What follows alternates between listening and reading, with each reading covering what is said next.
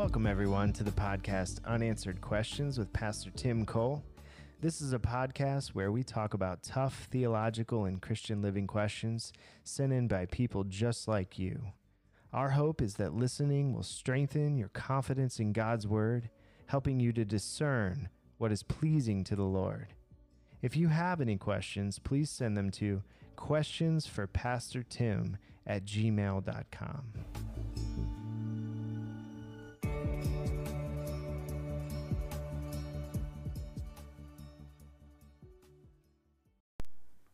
Thank you for joining us for our second episode of the podcast Unanswered Questions with Pastor Tim Cole.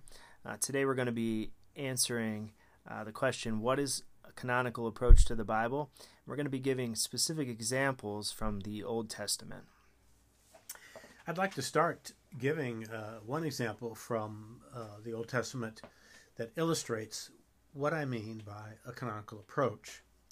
And I hope you don't get um, confused by the word canonical. It simply is an attempt to explain that the Bible is a unit. It's one picture. It's a it's a GPS system that shows a beginning uh, and then a destination.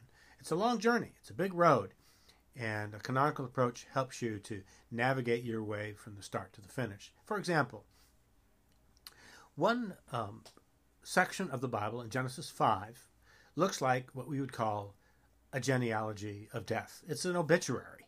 It's an obituary of the descendants of Adam who, in fulfillment of the promise that God said, You will surely die, sure enough, everybody who is born dies. And the phrase, and he died, and he died, and he died is mentioned eight times in Genesis 5.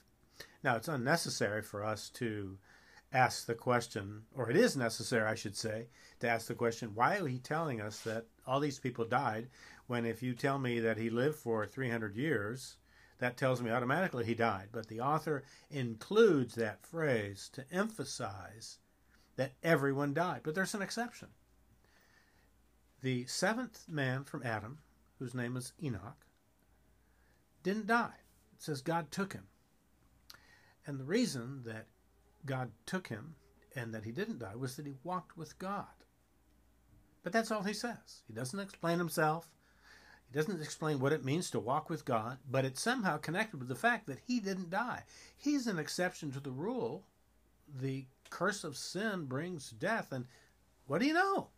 He beat death. So, what does it mean to walk with God? Well, a canonical approach is so helpful. We've seen that word walk just two chapters earlier with the Lord God in Genesis 3, verse 8, where it says, And the Lord God used to walk in the garden in the wind of the day.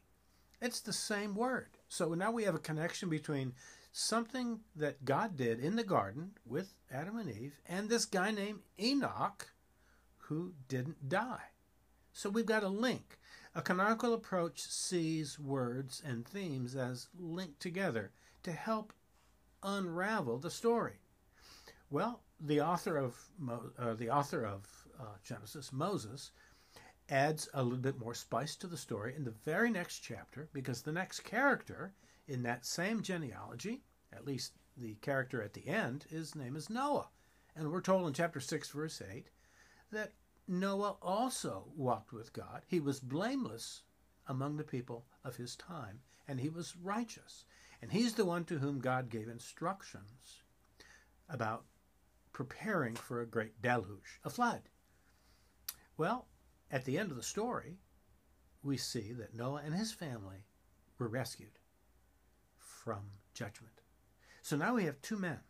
They're both said to have walked with God, something that God himself did in the garden. So we've got three people the Lord God who walked, Enoch who walked, and Noah who walked. And the unusual thing is that by walking with God, Enoch beat death, the curse of death, and by walking with God, Noah beat the judgment. There's a connection there. Do you see that?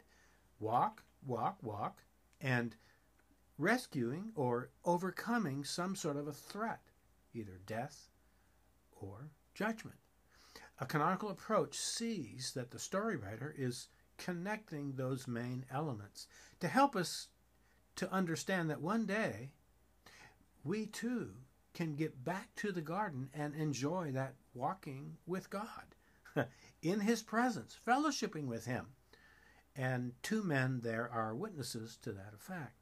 But we don't know exactly what walking with God means. I mean, God hasn't told me to build an ark. He has, has He told you to build an ark? Well, the story shows that Noah was very concerned and very serious about taking God's instructions. That tells us that he trusted God's word and he obeyed and he built this ark and he was saved by because he walked with God. And of course, I, I want to add this real quickly. Uh, his ark was made of trees. And of course, that is uh, direct link back to the garden, to the tree of life. It gives us hope that in our future journey through the Bible, trees are going to play an important role. But I'm getting, I'm getting on a, on a rabbit trail, a really good one. But I'm going to uh, keep moving and not uh, succumb to that temptation. We need to know what it means to walk with God because, after all, it seems to be pretty good stuff. One guy beat death, another guy beat judgment. And so I want to do that too. Well, the author of Genesis knows what we're thinking, guided by the Holy Spirit.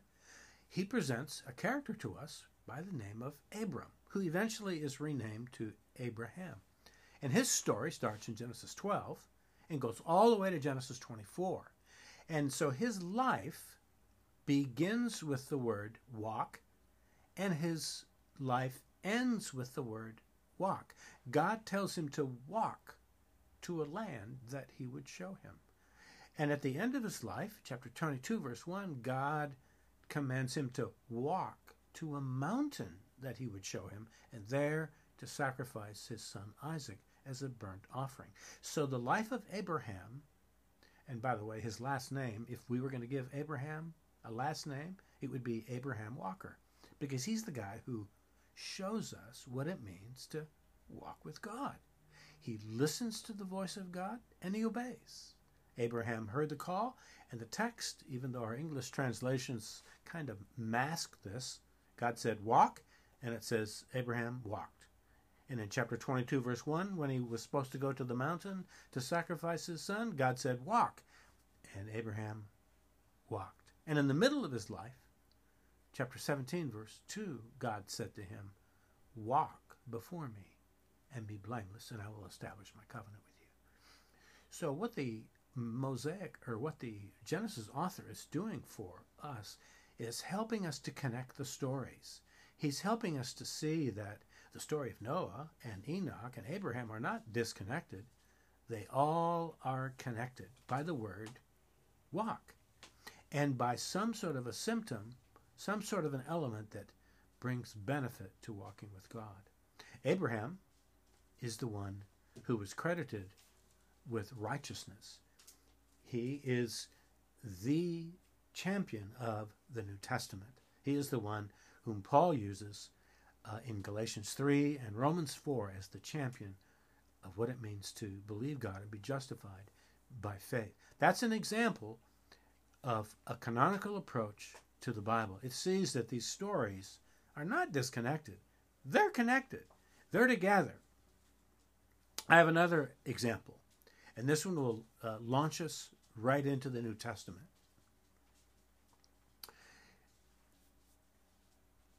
In the Old Testament, there are people who are classified or who are said to tend sheep.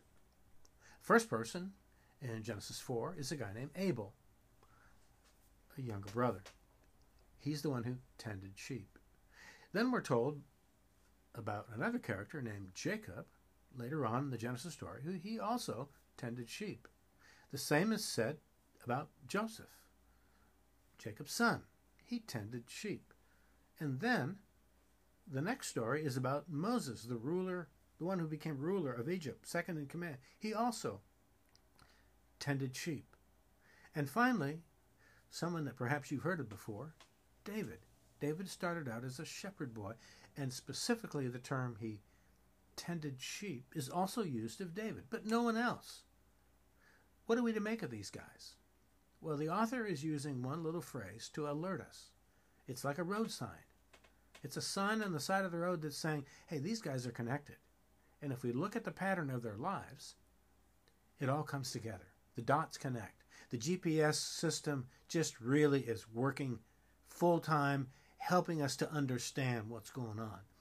Each of these men, Abel, Jacob, Joseph, Moses, David, yeah, they all tended sheep, and they were all rejected by their family. A brother, a family unit, a family member, and they either were killed or they fled for their life, and they disappeared. And they were viewed as dead in many cases, such is the case with Joseph. He was no more. But miraculously, they all, in some way, return, and return usually with more people with them. What pattern are we seeing?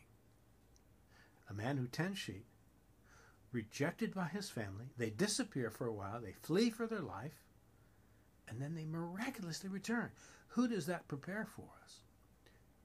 Well, the book of Ezekiel tells us that there's going to be a future David. And he would return to Israel and he would shepherd the sheep. Now, David was dead and buried by the time Ezekiel was written. Ezekiel is looking into the future and he sees another person named David, or of the line of David, who is also a shepherd. That, of course, is fulfilled by Jesus, who said, I am the good shepherd. The good shepherd gives his life for the sheep. Jesus, too, was a shepherd. He, too, was rejected by his own nation, rejected by his family. He was killed and disappeared for a while, three days. But what happened? Miraculously, Easter morning, he appears. And then, because of his, his appearance, he has a new family. He, for the first time in the Gospel of John, his disciples are no longer called disciples, they're called his brothers, a new family. So the pattern that we see, the canonical pattern that we see unfolded in the Old Testament, culminates in Jesus Christ, who is the one about whom all those men foreshadowed. So the story of Joseph and Jacob and Moses and David, even though they lived in different places and at different times, they're all connected. All the dots connect. They all have a purpose. They're all road signs on the side of the road helping you helping me as readers of the Bible to make sense of all these stories and to see they have purpose and they're helping us in our destination. This, this redemptive plan to get us back into the presence of God. And we come upon Jesus, and He's the one who not only fulfills these men and their lives and that pattern, but He's be the one who will take us back to the promised land back to God's presence. And He's the one through whom we have fellowship with the Father. So those are two examples, just two examples from the Old Testament that sh- show what a canonical approach to the Bible is. I've only given you two, and there's hundreds, and they all lead us forward. They all connect together like dots on a page. They're all part of God's GPS, the global positioning service. God did it. We're just kind of figuring it out right now that that's how He wrote His Bible. Isn't that cool? I love it, and I hope that I've whetted your appetite for further episodes. Thanks so much for listening. That was good. I liked it. Did you like it, Justin?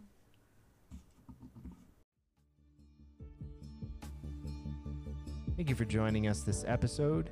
And remember to send all your questions to questions for Pastor Tim at gmail.com.